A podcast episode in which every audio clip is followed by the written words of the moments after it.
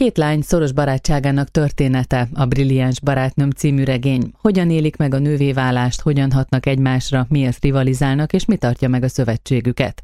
Hétköznapjaik eseményeit követve belátunk az 50-es évekbeli Nápoly poros udvaraira, kiderül, hogy a szegénységgel küzdő büszke, erőszakos férfi társadalomban hogyan boldogulhatnak a nők, miként vívhatják ki függetlenségüket.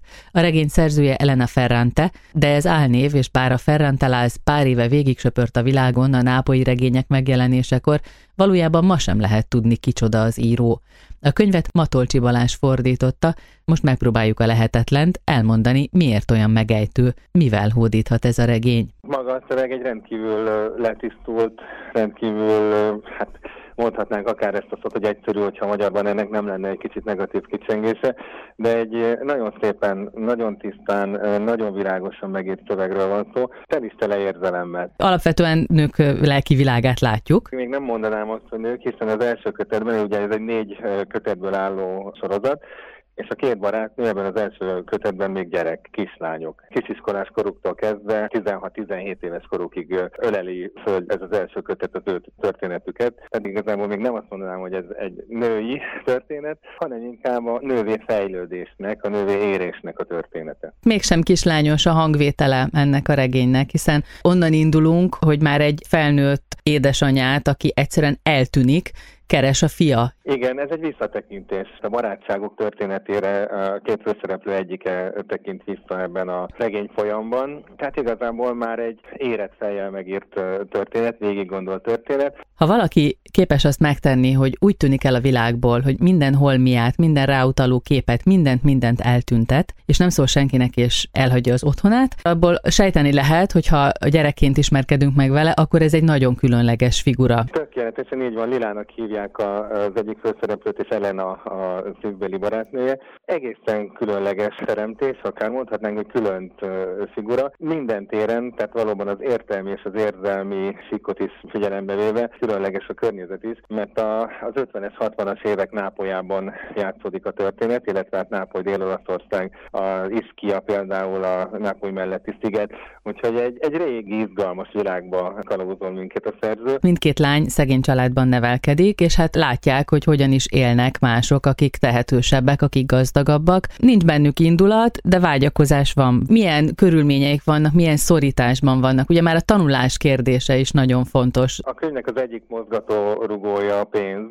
és a pénznek a felfogása, az értelmezése gyerekfejjel. Az 50-es évek nápolyában a valóság az inkább a nyomor volt, és álom volt a tanulás, álom volt a, a jólét, és hát ebben a könyvben gyakorlatilag azt is megfogalmazza az író, hogy a társadalom változásával, a körülmények változásával hogyan változik maga az ember. És hát valóban erős korlátai vannak ilyen körülmények között a gyerekeknek, és ami manapság nekünk már teljesen természetes, hogy az ember mondjuk az általános iskola alsó tagozata után tovább tanul, ez bizony Nápolyban megosztotta abban a korban, abban az időszakban a társadalmat, és nagyon-nagyon keveseknek adatott meg, és egy valódi vízválasztót képzett az emberek között. És hogyan hat a barátnőkre az, hogy az egyiknek van lehetősége tanulni, a másiknak nincs. Lila hihetetlen bátor vagy vakmerő, szóval ő képes lemenni egy sötét pincébe és lerángatni a barátnőjét, és megverekedni az utca beli fiúkkal, vagy kővel dobálni őket, tehát hogy ő neki olyan, mintha nem lenne akadály, de mégis a mesélő az, aki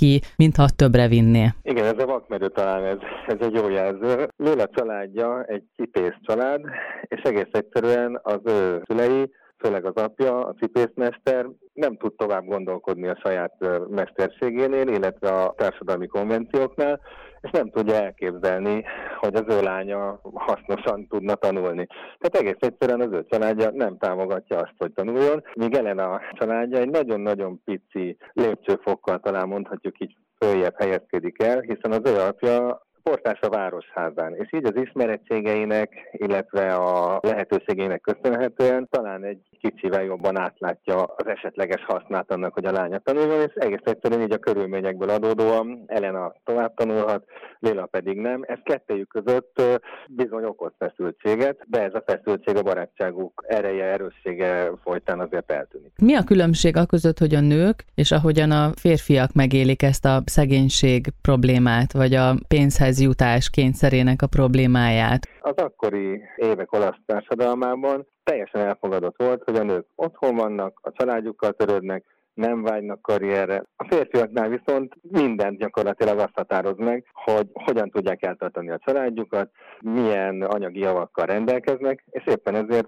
nyilvánvalóan irigyek, és hát akár szemben néznek azokra, akik így vagy úgy, általában nem becsületes úton náluk többet értek el. Különbözőképpen alakul-e a két lány sorsa a nővévállás szempontjából, illetve ahogy a nők a férfiakkal való kapcsolatukra megérnek? A regény második fele gyakorlatilag másról sem szól, mint a bimbózó, kevésbé bimbózó szerelmekről, és erről az útról, amelyet a tizenéves lányoknak muszáj bejárniuk ahhoz, hogy, hogy nővé és a természetes része ennek a folyamatnak a plátói vagy kevésbé plátói szerelmeknek a megjelenése a két lány életében. Az ember azt gondolná, hogy Lila ezt a vadótságát, vagy ezt a vakmerőségét a szerelemben is megtartja. Őt folyamatosan ostromolja egy nagyon tehetős fiú, és hát a család nagyon szeretné, hogyha ő 15 évesen hozzámenne ehhez a fiúhoz. Valóban jó szó ostromolja Lilát hosszan és kitartóan, viszont Lilának nem kell, a hát a közepére sem kívánja, egyáltalán nem törődik vele, és itt jelenik meg a képben egy másik udvarló,